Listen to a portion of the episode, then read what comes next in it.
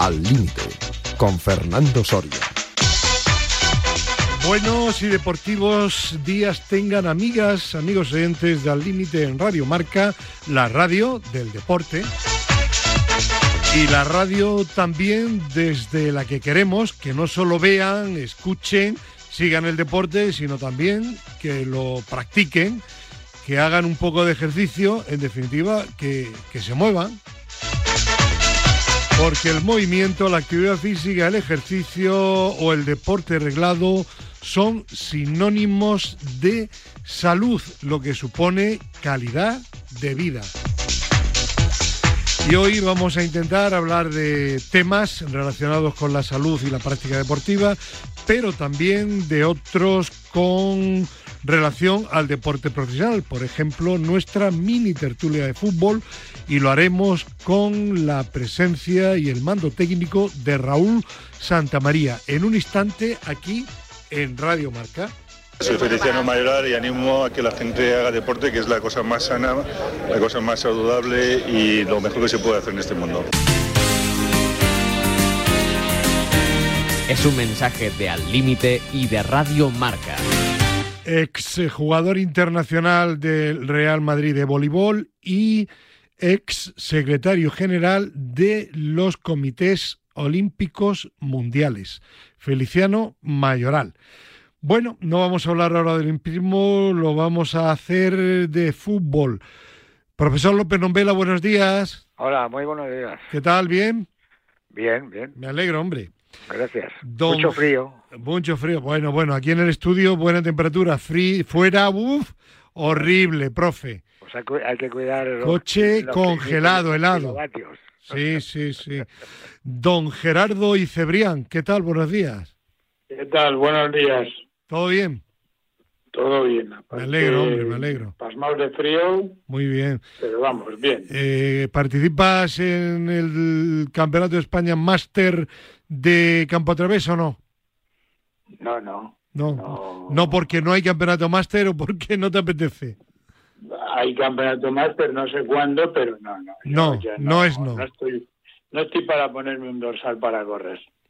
Muy bien. Don Pedro Calvo, delegado federativo de la Federación Española de Fútbol, el otro día en la Copa del Rey en el Bernabéu. Muy buenos días. Buenos días, Fernando. ¿Qué tal la labor de Delgado? ¿Fue todo bien? Todo muy bien. Comportamiento caballeroso de los delegados y personal técnico del Real y del Atlético de Madrid. Todo el mundo, hasta el presidente. También. Hasta el presidente me dio la mano. O sea, no me digas. Sí, todo. Profesor, todo le dio la mano el presidente de su equipo del Real Madrid. Bueno, me voy a poner celoso. Bueno. Profe, no. Otro día vamos y se la da usted, no se preocupe. Bueno. No. Gerardo, tienes que ir al próximo partido, que vaya Pedro. Fue por educación, hombre. Él estaba por allí, yo trabajando, y es un hombre educado. Pues, no llevabas el escudo del Atlético de Madrid, claro. No, por supuesto. Ya. El comportamiento habitual de las personas normales, ¿no? Eso es. Claro, eso es, y educadas, eso es. Sí, señor. Eso es. Sí, señor. Yo que entiendo que una persona normal es una persona educada.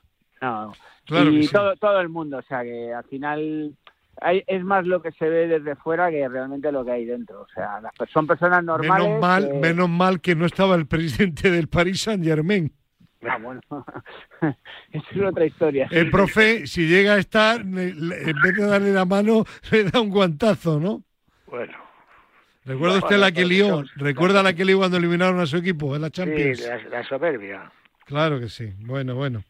Bueno, que digo yo, que mañana en la tertulia hablaremos de la Copa del Rey, de los 4 partidos y especialmente del Real Madrid y Atlético de Madrid. Pero hoy nos centramos en la Liga, ¿de acuerdo?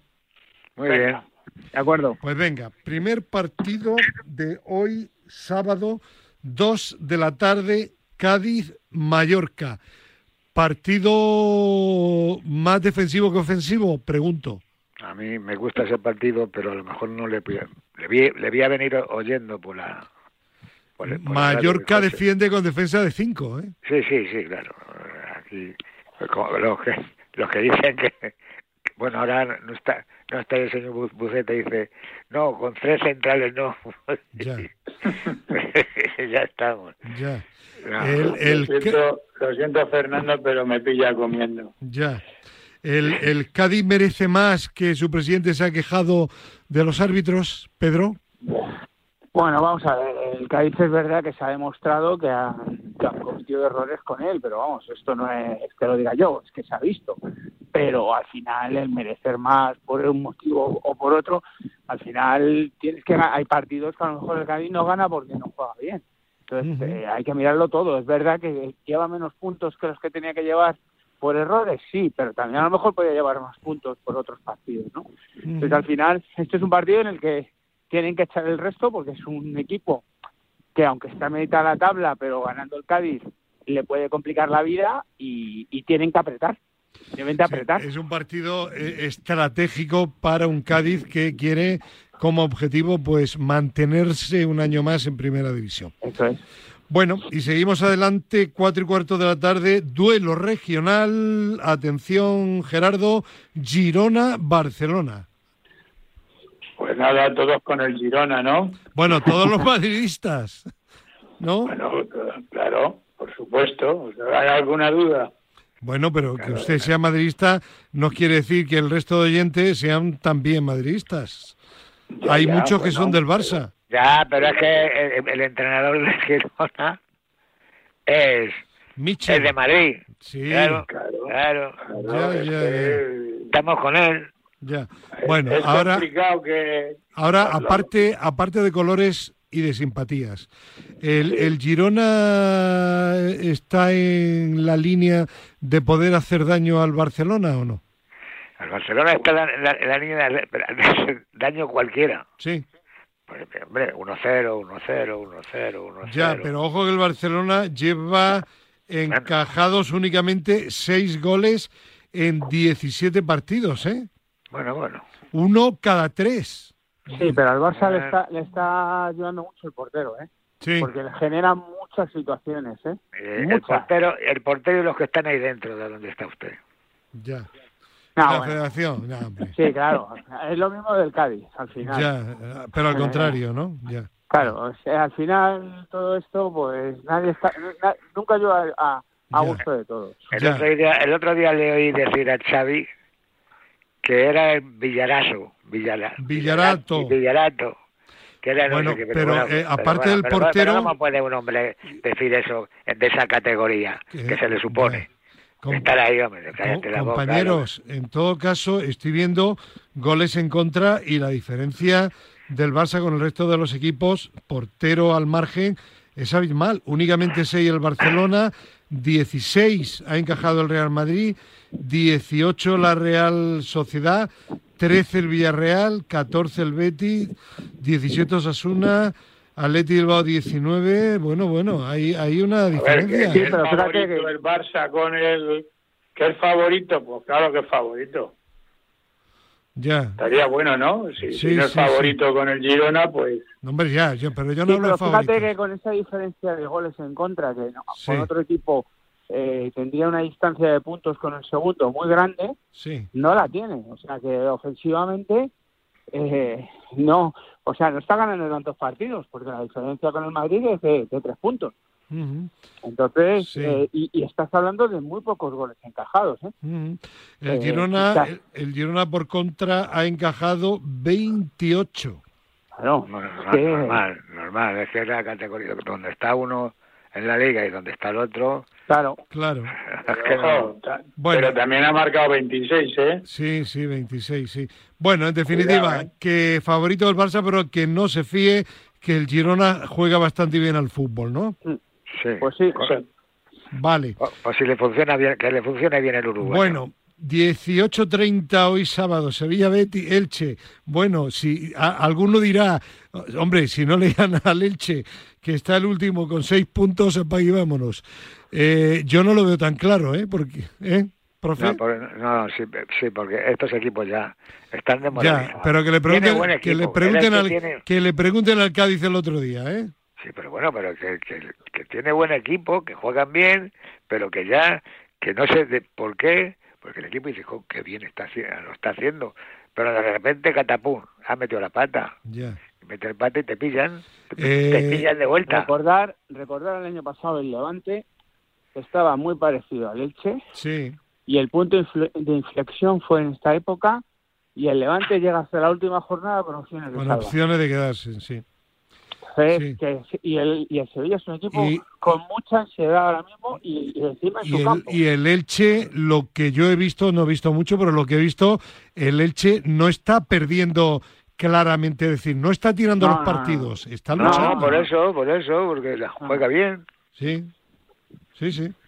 Bueno, pues vamos a ver qué ocurre, ¿no, Gerardo? Bueno, yo me imagino que debe ganar el Sevilla en casa, ¿eh? Ya, pero eso en casa, Gerardo, ¿eh? Y tienen mucha presión, ¿eh? Últimamente, ¿eh? Sí, no, sí, estoy de acuerdo. Debe ganar, he dicho. Yo no lo vería tan claro, ¿no? Pero bueno, yo, claro, favorito Sevilla. Veo, ¿eh? Bien. Yo estoy con Gerardo también, ¿eh, Fernando? A priori el Sevilla es el favorito.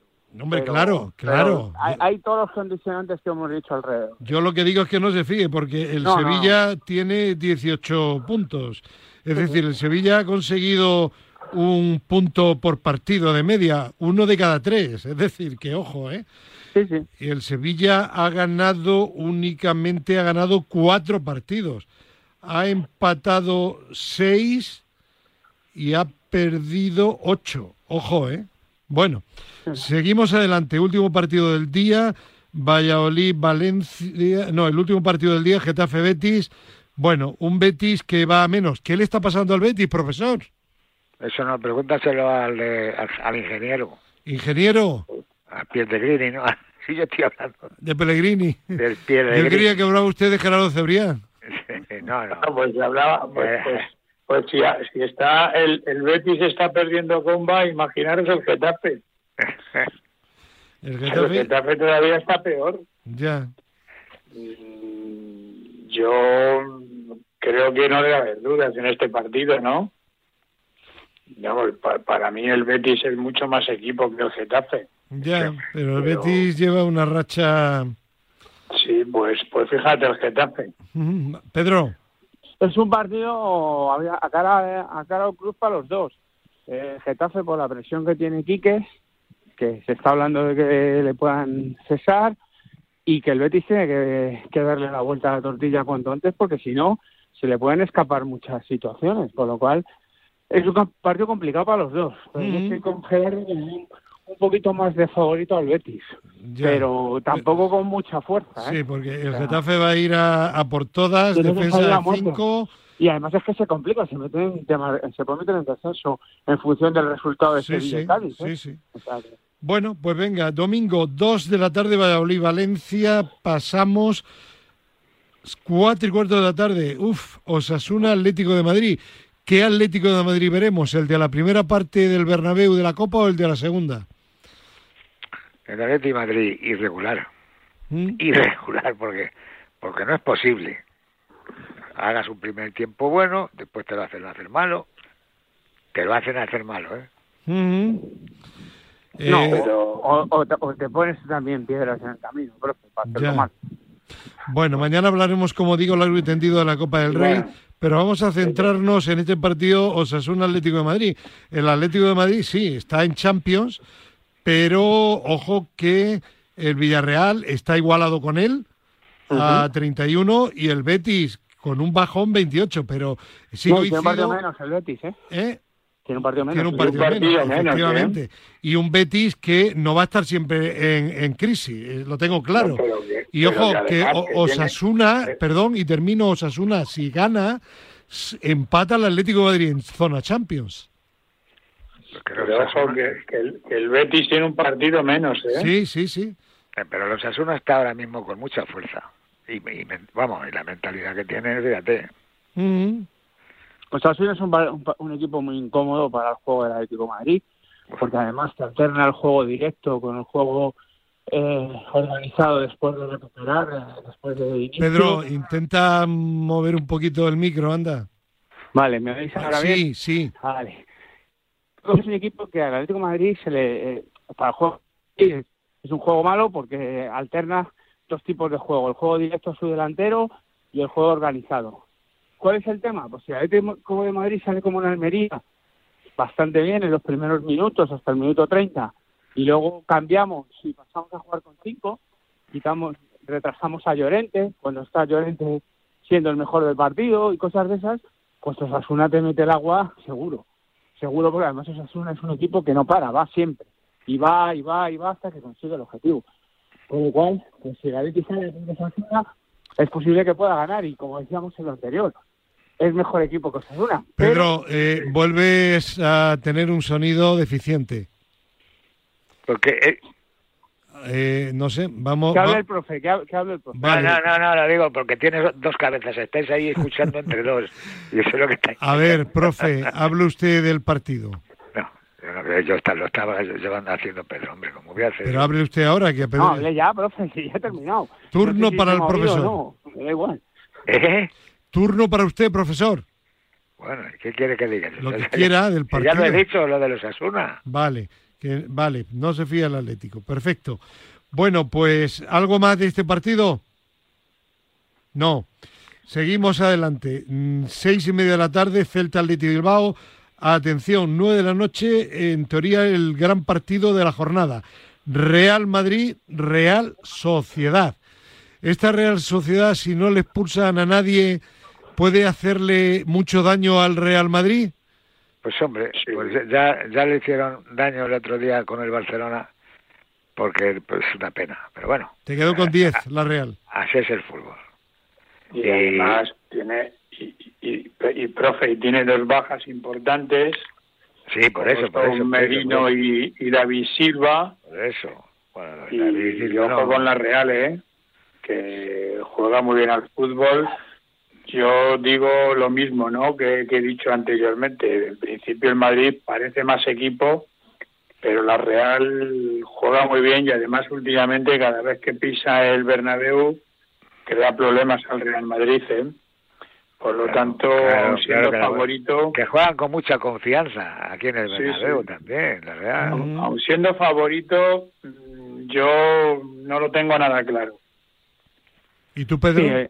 Sí, es un equipo, de hecho el otro día lo comentaba Chendo, que es un equipo al que temen bastante por la forma de jugar, porque es un equipo que va muy bien arriba, que tiene jugadores muy buenos, pero como decía Gerardo, tiene muchos jugadores lesionados importantes.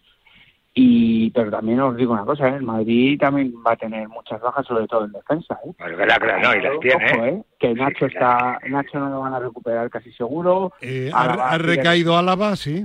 Alaba ha recaído, Mendy no va a poder, o sea que ojo, y entonces ya veremos, porque la verdad además es un equipo que te tiene el balón, te hace correr mucho, es un partido complicado por el Madrid, pero estoy con Gerardo, al final es el Madrid, es el Bernabéu, o sea, por cierto, una curiosidad, me parece que es un jugador con una fortaleza física increíble, un gran salto de cabeza. Me refiero a Militão, 23 años o 24, un gran futuro, pero tiene a veces algunas decisiones y algunas pérdidas inconcebibles para un defensa de un equipo como el Real Madrid. Sí, que se va inconscientemente. ¿Estoy de acuerdo? ¿Estáis de acuerdo o no? Sí, porque va eso, ayudar más. Tiene que mejorar mucho el aspecto de anticipación. Claro. Quiere anticipar todas y ahí, como has dicho... Fernando, muchas veces llega, pero hay muchas veces que no. Y luego su posicionamiento en el campo, al final una defensa, y al menos lo que explicar el profe, los centrales tienen que estar casi siempre a la misma altura, o uno un poquito por detrás del otro en función del balón. Se olvida de su compañero. O sea, juega por donde quiere. Y eso le hace mucho daño al Madrid. Sobre todo con el Rüdiger. Que no sabe dónde anda, se coloca igual que en la selección de Alemania, poquito para la izquierda, que yo creo que no se fía Militão, no se fía de su compañero de defensa, pero fíjate el cuerpo que tiene y no es capaz, pero ya lo dije. Eso ya la ha pasado con Alaba también, Sí. Y ha tenido... Yo creo lo mismo. Yo creo que tampoco se fía. Lo que pasa es que con Alaba... tampoco... Pero con Alaba yo diría que como lleva más tiempo, con él están más compenetrados. No, pero sí, no. Pero... El Madrid tiene un gran central, que es Militão, pero los otros dos flojean mucho. Claro. Y yo creo que Militão está un poco vendido. A mí me parece un central soberbio. Ya, evidentemente pero tiene que mejorar. Estamos hablando de eso, de que... Yo para mí es un superjugador de fútbol, pero yo creo que es que el centro de la defensa del Madrid, es más, yo lo que no sé es por qué no juega Nacho de central. Bueno. Porque es mejor que Rüdiger y que Alaba juntos. No, pero ahora quítale a Nacho porque no va a estar. Bueno, ahora, hazme la defensa con lo que hay. Y no, la defensa con lo que hay, pues evidentemente, Odriozola, Militão, Rüdiger, y de lateral izquierdo yo lo tengo clarísimo, subía a alguien del Castilla. Está bien el Camavinga. Camavinga por el lado izquierdo también está bien, sí. Bueno, está bien, bueno, mucho mejor atacante que el, no, pero el, bueno, el venga, va, que nos queda otro partido, venga, sí, terminar. Ya está. No, que lo vamos a pasar mal. Ya, los madridistas, pero sí. Lo de la Real lo pueden pasar claro, bien. Y aquí yo creo que los oyentes saben perfectamente que cuando yo hablo me estoy refiriendo a los del Real Madrid. Vale. Bueno, Pedro, ¿algo más de este partido? No, lo que hemos dicho, que es un partido complicado para el Madrid, pero que para mí sigue siendo favorito el Madrid para el partido. Ya. Bueno, y vamos a terminar lunes, Villarreal-Rayo Vallecano, un Villarreal empatado con el Atlético de Madrid, quinto, el Atlético cuarto, 31 puntos, y un Villarreal que hubo un momento que parecía que se iba a la deriva con Quique Setién, pero de momento está aguantando e incluso... marcando más goles, no defenderá tan bien, pero está más ofensivo y de momento compensando con Quique Setién. Mi pregunta es, empieza usted, Pedro, ¿Quique Setién ha cogido ya las riendas bien del Villarreal? Hombre, parece que sí, parece que ya la gente cree más en su estilo y el Villarreal es un equipo... que juega muy bien el fútbol, se ha visto contra el Real Madrid en los dos partidos que ha jugado, sí. Y entonces, bueno, pues y el último partido con el Girona, aunque lo tuvo difícil, pero también jugó bien. Al final es cosa de tiempo, como nos pasa con los jugadores, y bueno, que los jugadores al final se han adaptado. Entonces, bueno, esperemos que no sea el Villarreal de diente de sierra. Acordaros que también empezó la primera vuelta también con un tiro y luego se cayó. Ya veremos a ver, porque también ha habido movimientos de jugadores ahora en ese equipo y pues, bueno, esperemos que siga en la misma línea. Es un partidazo, es un partidazo el Villarreal Rayo, pues el Villarreal juega muy bien al fútbol y a mí el Rayo también me gusta mucho. Hombre, claro.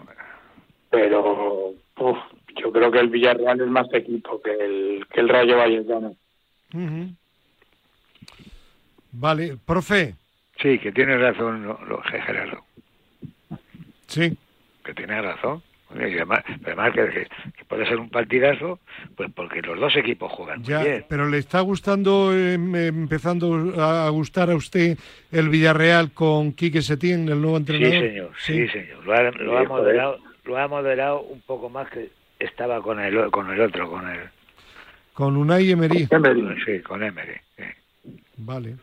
A ver, yo no sé qué opináis vosotros, pero a mí yo creo que al final el entrenador cuando ha sido jugador es un reflejo de cuando era jugador. Y a mí Quique Setién me encantaba. Sí, pero es que jugaba lo mismo. Bueno, al tiquitaca. Pero, profe, tenía muy buen jugador con la pelota, un tío técnico, muy buen criterio, y yo creo que eso lo traslada a sus equipos. Otra cosa es que a veces no salga, ¿no? Bueno. Pero pero tiene jugadores para hacerlo, Gerardo. Yo creo que aparte de su mentalidad es que también en ese equipo hay jugadores para hacer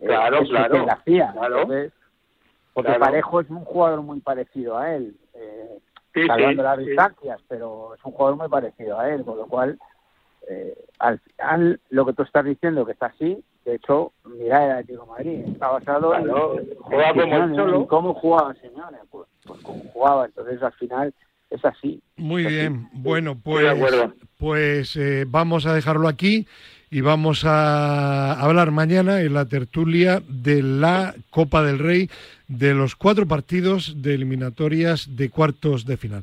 Antes de despedir, bueno, quiero desde aquí enviar un recuerdo, un saludo a la familia de un compañero periodista que ha fallecido recientemente. Yo no sé si alguno de vosotros le conocíais o no, José Manuel Cuellar, que fue durante mucho tiempo redactor jefe de deportes del ABC, también estuvo, si no me falla la memoria, en el diario Marca, y bueno, fallecía esta semana. Mira, no lo sabía, ¿eh? No, además tuve bastante trato con él, ¿eh? Yo me enteré el otro día. Pues yo no lo sabía. ¿Tú le conocías, Pedro? No, bueno, le conocía de vista, pero no llegué a tener relación con él. ¿Y cuántos años tenía este? ¿Y usted, Pedro? ¿Profesor? ¿Qué hay? Que me voy. Cierre el... Vale. Adiós, profesor. Adiós. Bueno, que sí, que estabais hablando, Gerardo. No, que qué edad tenía... Pues no lo sé exactamente, pero cerca de los 70. No era muy mayor, teniendo en cuenta que la media de edad de vida en este país para los hombres está en 83, 84 años. Fernando, yo creo que era de mi edad. Yo creo que era... Yo tengo 67, pues le di hasta... Más o menos, ahí, ¿no? sí, más o menos. No, me acuerdo perfectamente de José Manuel Cuellar, sí. Bueno, vaya, pues nada, un fuerte abrazo para su familia y lo sentimos, una pérdida importante. Él ya estaba jubilado del periodismo. Sí. Bueno, pues mañana, Pedro, en la tertulia seguimos. Un abrazo, gracias. Un abrazo, hasta luego. Y me quedo con Gerardo Cebrián para hablar de atletismo porque hay varias competiciones este fin de semana, pero sobre todo... en Ortuella, Vizcaya, Campeonato de España de campo a través. Sí, a ver, mucha actividad. He seleccionado 3, creo que son las 3 más importantes, ¿no? Sí. Fernando, 105 ediciones, ¿eh? Es el campeonato de España más antiguo de todos los que se celebran, ¿eh? También el medio maratón de Sevilla. Estas 2 competiciones son el domingo y hoy sábado el mitin internacional de Cataluña en Sabadell. No sé, ¿por cuál empiezo? Bueno, pues si quiere dejamos para el final el Campeonato de España de campo a través. Vale. Bueno, pues entonces hoy en la pista cubierta de Sabadell, el mitin internacional de Cataluña. Muy buena competición. Yo me quedo en hombres con 2 pruebas. El 400 con Lucas Búa, Samuel García, Manu Guijarro, Bernat Herta e Iñaki Cañal, es decir, la selección española de 4x400, y me quedo con un gran 800 con Adrián Ben, finalista olímpico, y con Mariano García, que es el campeón del mundo y campeón de Europa. En mujeres...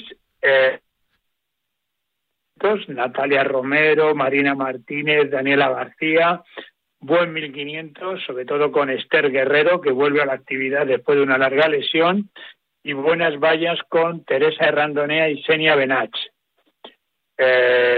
Yo creo que es el tercer meeting que se celebra este año, después de los disputados en Antequera y en Valencia, y van a dar un vuelco al ranking español.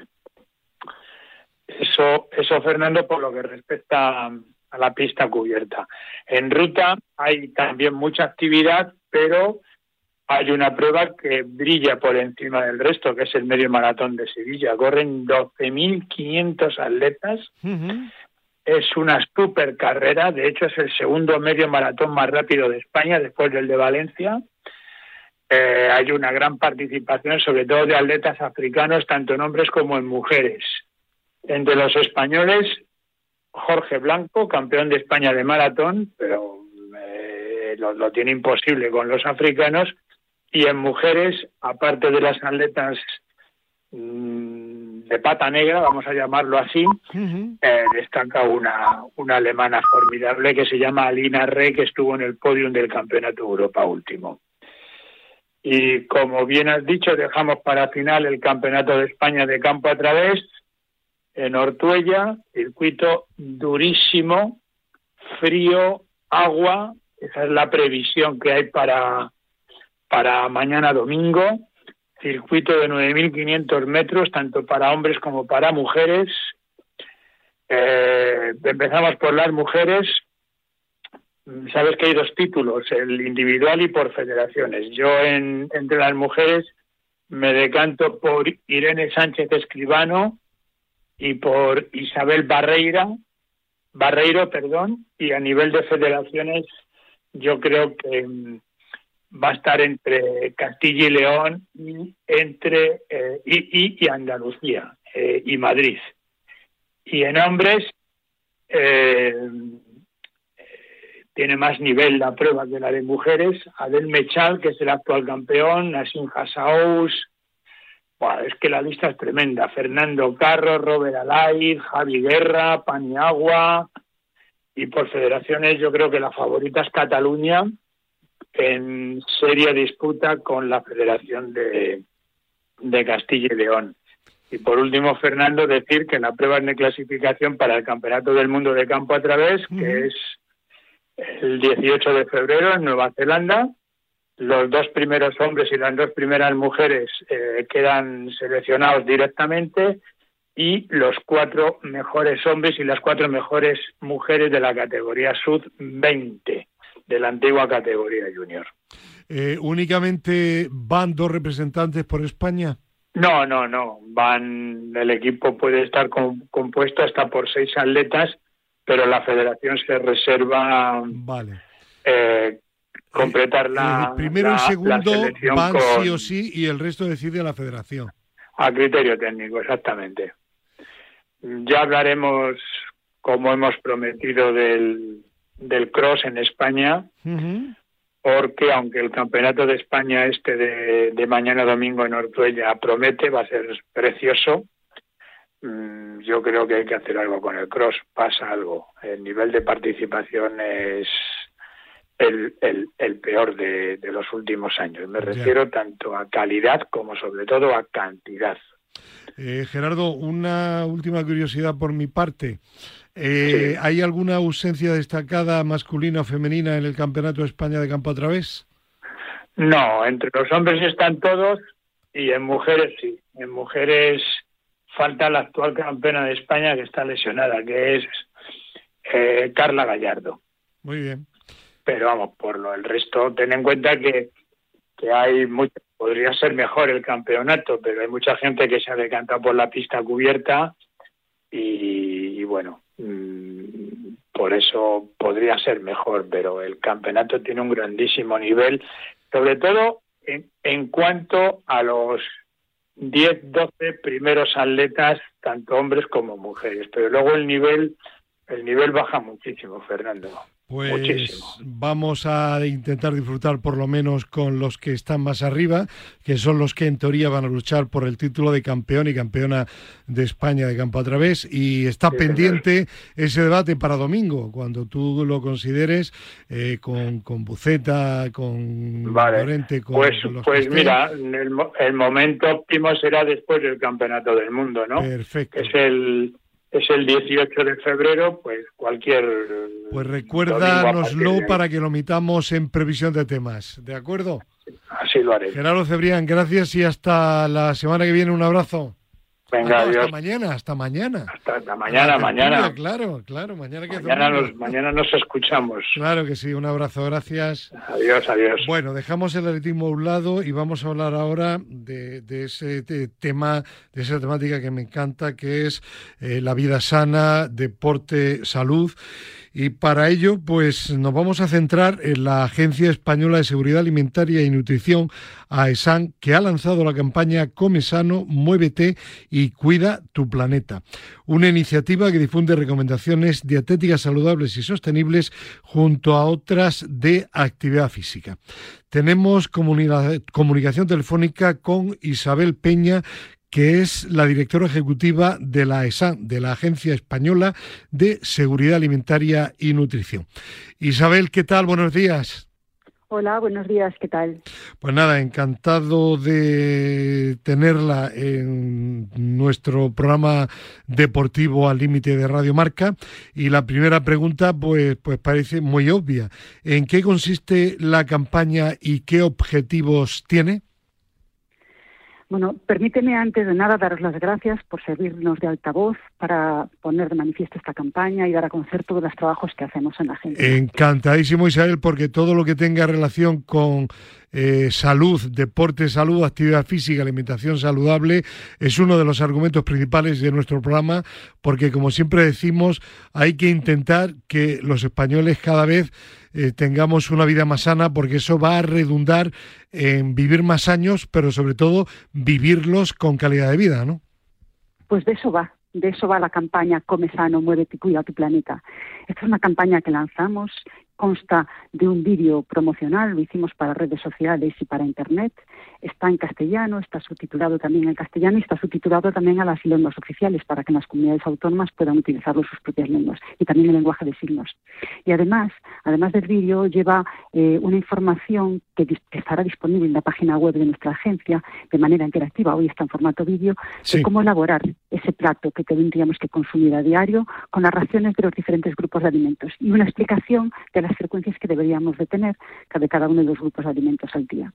Le voy a preguntar ahora tanto por las principales recomendaciones dietéticas como las de actividad física, pero antes, ¿esta campaña a qué va dirigida? ¿A la población en general o a un sector concreto? No, va dirigida a toda la población. Son campañas generales para que puedan ser vistas, puedan ser seguidas y pueda ser adoptada para cada una de las personas que la vean y que les interesa. Son unas recomendaciones dietéticas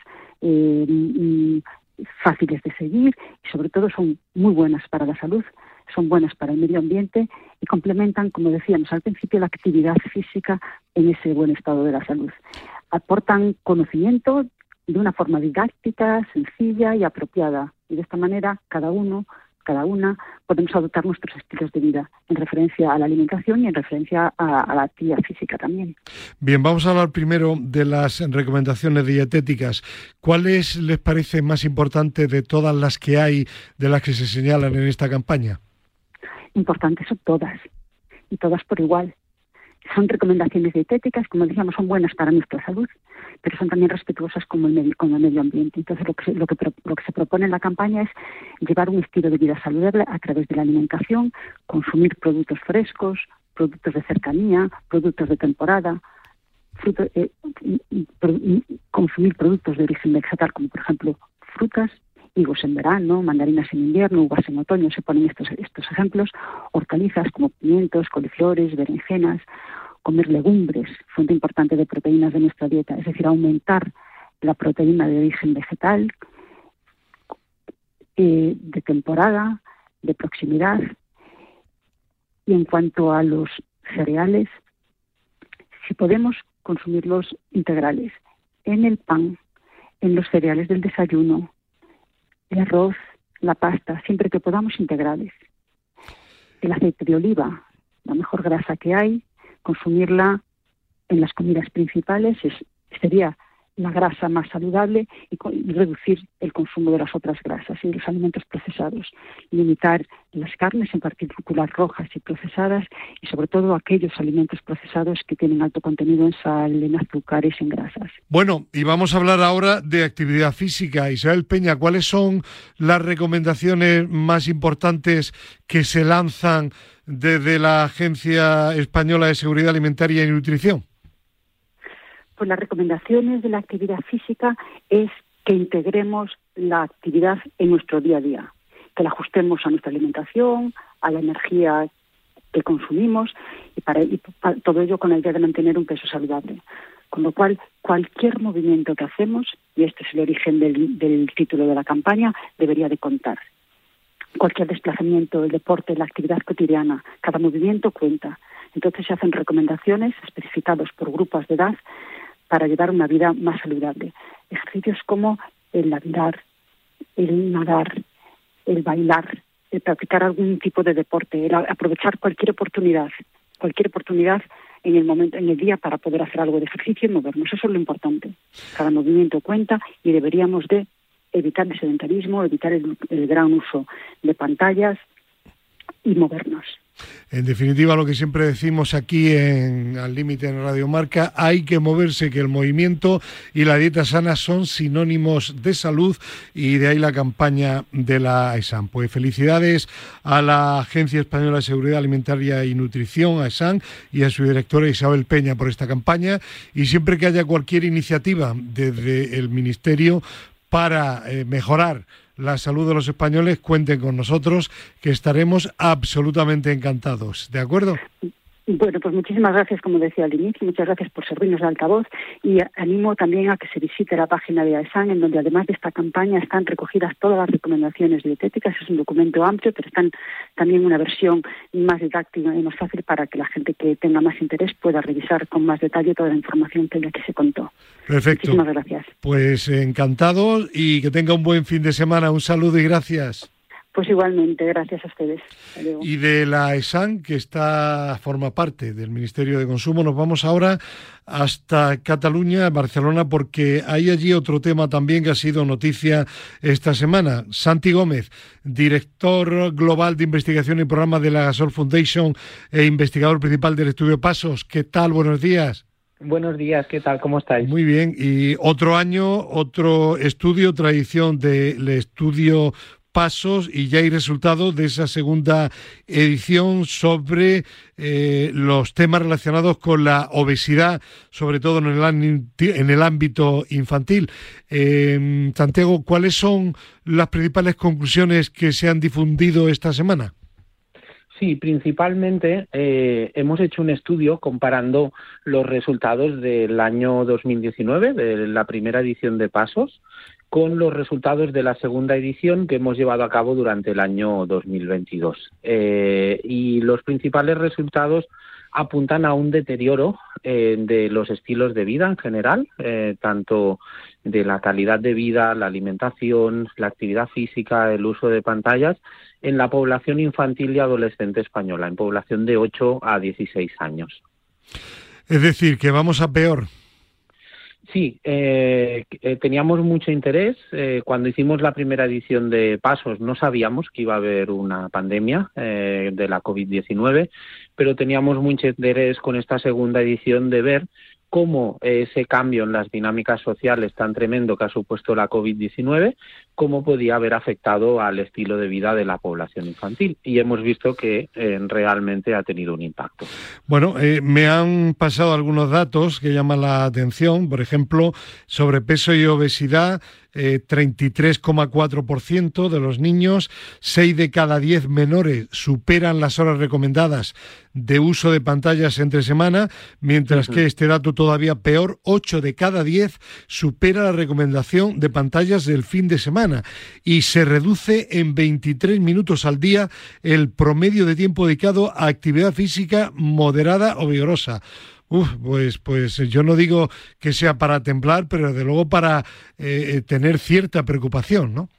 Exacto, sí. Igual que actuamos con carácter de urgencia cuando llegó una epidemia de una enfermedad infecciosa como fue la COVID-19, realmente este deterioro tan acelerado que hemos vivido en tan solo 3 años de los estilos de vida, deberíamos actuar también con el mismo carácter de urgencia, porque el presente y el futuro de muchos niños y niñas están dependiendo de eso, ¿no? Por eso desde la Gasol Foundation queremos activar y dar apoyo a todas las iniciativas que promuevan hábitos de vida saludable en España desde ya y desde como venimos haciendo desde que nacimos. En la presentación del estudio estuvo la ministra de Sanidad y estuvo también, como no, el presidente de la Fundación Gasol, Pau Gasol. Se percibe que hay sensibilidad, que hay receptividad por parte de los organismos públicos para acrecentar las medidas que se están tomando, que visto lo visto son insuficientes?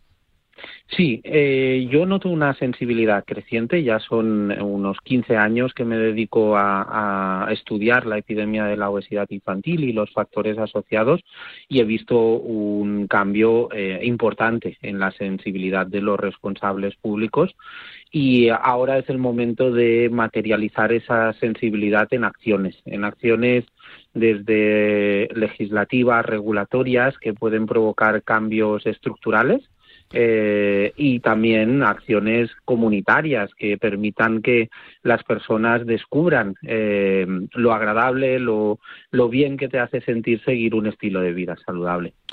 Bueno, desde luego me consta que de la Fundación Gasol vais a seguir difundiendo, promoviendo, incentivando, y desde aquí, desde Al Límite, que está y colabora con España Se Mueve, pues vamos a hacerlo también. Así que bueno, a ver si entre todos, con nuestro modesto, en nuestro caso, granito de arena, conseguimos que poco a poco la tendencia se vaya reduciendo, que no es poco, ¿no?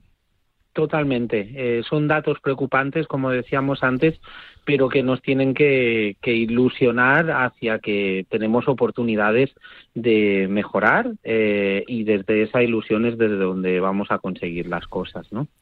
Muy bien, pues Santi Gómez, director global de investigación y programa de la Fundación Gasol Foundation, gracias por tu nueva presencia en nuestro programa Límite de Radio Marca, y seguiremos en permanente contacto, porque como yo siempre digo, reducir la obesidad y el sedentarismo, principalmente la edad infantil, porque serán los mayores del mañana, pero en definitiva en toda la población, no es cuestión y responsabilidad de una entidad ni de dos.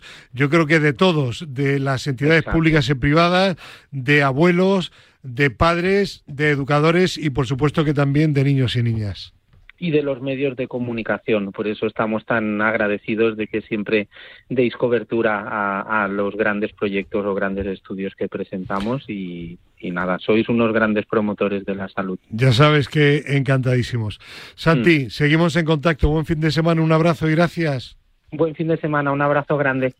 Y vamos a hablar ahora de otro tema que está también relacionado con la salud y sobre todo con la inclusión a través de la actividad física y el deporte. Tenemos aquí ya en el estudio a Fernando Soria Hernández, responsable de proyectos de España Se Mueve, que estaba muy atento a todo lo que contaban desde el Ministerio de Consumo y también desde la Gasol Foundation. Hola Fernando, ¿qué tal? Buenos días. Hola, buenos días. También creo que hay comunicación telefónica con Mar de Cler, responsable de la Oficina de Proyectos Internacionales de España Se Mueve. Hola, Marc, ¿qué tal? Buenos días. Hola, buenos días, aquí estoy, buenos días a todos. Y en primer lugar, Fernando, vamos a hablar de una presentación que tuvo lugar la semana pasada de la Fundación A la Par, ya hablamos de ello, de un documental muy interesante, es un reto inclusivo, un proyecto de 7 etapas de 100 kilómetros en bicicleta desde Madrid hasta Santiago de Compostela, y allí estuvo también Fernando Soria Hernández, un documental del que ahora vamos a hablar y que merece mucho la pena, ¿no? Sí, muy ameno, muy emotivo y además en un lugar perfecto que era el Palacio de la Prensa ahí en Gran Vía en Madrid, por lo cual lo vimos en pantalla de cine, que siempre es algo que siempre es más llamativo. No tiene nada que ver. Claro que sí. Y el principal promotor de este documental y del reto es la Fundación A la Par, y por ello tenemos comunicación telefónica con Marcos Herrero, que es el director deportivo de la Fundación A la Par. Marcos, ¿qué tal? Buenos días. Hola, buenos días a todos. Ante todo, felicidades, porque el Palacio de la Prensa, uno de sus cines, estaba a rebosar, ¿eh? Sí, efectivamente. Es un orgullo pues que todos los amigos, conocidos y familia del entorno A la Par y del equipo Tris A la Par pues acudían ese día a la presentación al Palacio de la Prensa, un lugar maravilloso para poder mostrar la experiencia que en su día pues pudimos vivir en bicicleta. Cuéntales un poco a nuestros oyentes en qué consiste el reto, qué se vio en ese documental. Bueno, ese reto lo que muestra es un ejemplo de superación, un ejemplo de vida de 4 ciclistas con discapacidad intelectual de la Fundación A la Par, unidos junto al equipo 3IS a la par. El 3IS es una sociedad de valores que se dedica a gestionar patrimonio, pero bueno, es una entidad en cuyos empleados son y consejeros son muy deportistas, les encanta el deporte y sobre todo les encanta dar la oportunidad y demostrar a la sociedad lo que ellos pueden devolverle, ¿no?, en su trabajo del día a día. Constituimos un equipo de ciclismo en que, bueno, la idea era compartir, convivir y pasar los buenos momentos y los malos momentos que cualquier carrera deportiva del ámbito de la bici puede ofrecer a cualquier ciclista que quiera participar, ¿no?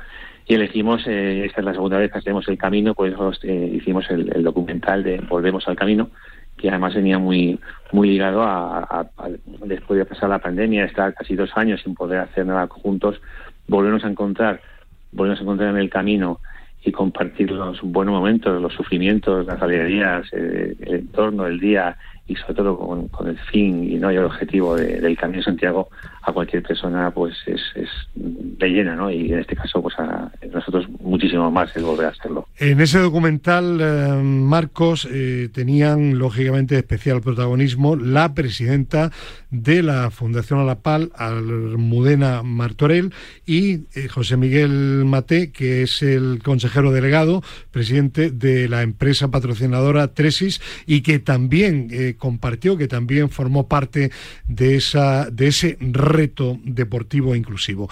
Si te parece, creo que nuestro compañero Raúl Santamaría tiene ya preparado un par de cortes de cada uno de ellos. Vamos a escuchar primero, Raúl, a la presidenta de Alapar, Almudena Martorell. La importancia del deporte en las personas con discapacidad intelectual, pues yo creo que como todo el mundo, ¿no? La importancia de estar activo, de hacer deporte, de estar sano, de salir del deporte en equipo, de estar con otros, pues todo eso, igual que las personas con y sin, pues lo compartimos como algo esencial, que eso es una realidad que a las personas con discapacidad intelectual, pues históricamente se ha entendido que no podían participar igual que el resto, y bueno, pues ese es uno de los retos que tenemos por delante. Y vamos a escuchar ahora a José Miguel Maté, una persona mayor, no voy a decir la edad, porque no tengo permiso para ello, pero una persona ya mayor, pero en un estado de forma extraordinario y que compartió las 7 etapas de 100 kilómetros. Raúl, vamos a escucharle. Volver al camino supone retomar, después de 2 años muy duros, retomar la aventura, retomar el equipo, retomar el camino. Pues un documental, Marc, que a ti también te encantó, ¿no? No, a mí me encantó, pero muchísimo. Pues me puso un poco los pelos de punta toda la hazaña, todo lo que han hecho, porque no es la primera carrera, llevan 3 o 4 del estilo. Y luego estamos con Fernando juntos y estamos diciendo, fíjate si esto hiciéramos un proyecto europeo, para que veas que yo siempre me doy al coco en esto, sería un proyecto precioso, o sea, precioso, y que estoy seguro que la Comisión Europea estaría orgullosa de tener un proyecto de esas características. Sí, porque además es una actividad espectacular que se podría extrapolar a otros países y a otras entidades que podrían aprender mucho y generar un gran valor para todos los colectivos. Pues Marcos Herrero, habrá que ir pensando en ese proyecto europeo. Sí, Marc ya me lo comentó el mismo día en el cine, justo al acabar, y evidentemente estamos dispuestos a intentar hacer lo que sea necesario para, sobre todo, dar visibilidad a las personas con discapacidad y demostrar a la sociedad que cualquier reto que puedan intentar proponerse con los apoyos necesarios se puede conseguir. Marcos, yo tuve el grandísimo honor de ser el presentador de ese documental y, bueno, resumo lo que dije en mi punto de vista. Yo diría que, sobre todo, por supuesto que es una historia de superación deportiva, de personas que no tienen una grandísima capacidad, sobre todo las que tienen alguna discapacidad intelectual y que han participado física, pero que se juntan y completan un reto maravilloso. Y yo destacaría la faceta de la inclusión. Personas que no se conocían, o al menos todas, personas que tienen una condición física y social absolutamente diferente, que tienen una educación y un estatus social además diferente. De pronto se juntan y durante 7 días se ayudan, son solidarios, viven una aventura maravillosa y entre unos y otros pues consiguen llegar a esos 700 kilómetros de las 7 etapas a Santiago de Compostela. Es la mayor expresión de lo que a través del deporte se puede conseguir en el campo, en la faceta de la inclusión. Evidentemente, la inclusión es posible, con los apoyos necesarios se puede conseguir, y sobre todo ese tipo de actividades y retos y poder mostrarse a la sociedad demuestra que el objetivo que tenemos que trabajar todos es cambiar la mirada, ¿no? Y es no verles como personas que no son capaces de hacer las cosas, sino al contrario, cuando te pones en su mismo entorno a igualdad de condiciones, incluso te das cuenta que te pasan por encima y por debajo y por un lado y por el otro. Entonces, bueno, el darte cuenta como un ciclista sin discapacidad aficionado que te metes en la prueba de la Pilgrim Race para hacer el Camino de Santiago y ves que a tu lado viene una persona con discapacidad, el primer día te sorprende, el segundo día te sorprende mucho más, y el séptimo día, cuando llega Santiago delante de ti, te deja súper sorprendido. Sí, sí, realmente quedamos todos los que estábamos ahí en el cine presente sorprendidísimos, pero gratamente sorprendidos.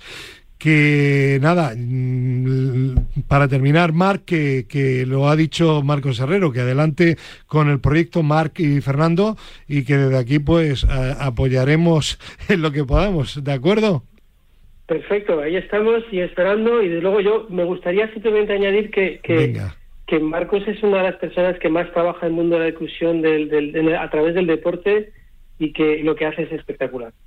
Pues felicidades, Marcos, que es también presidente de la Federación Española de Discapacitados Intelectuales y vicepresidente del Comité Olímpico, y que también ha sorprendido a Fernando, ¿no? Su capacidad. Sí, sí, no es una persona con la que es un placer trabajar, es muy proactivo y muy trabajador. Pues, Marcos, que tenemos que poner en marcha proyectos juntos, así que nos vemos pronto. Felicidades. Por supuesto, muchas gracias. Un abrazo. Un abrazo. Un abrazo también para ti, Marc. Gracias. Para todos, igualmente, buen día.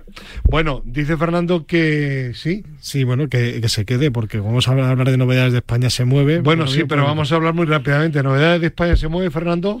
Bueno, pues que fruto de la jornada que tuvimos en el Consejo Superior de Deportes la semana pasada, pues estamos trabajando ya con distintas organizaciones, asesorándoles para presentar proyectos europeos en el marco de asociaciones de colaboración, que la fecha es el 22-23 de marzo. ¿Verdad, Marc? La fecha límite va a presentarlos. Sí, 22.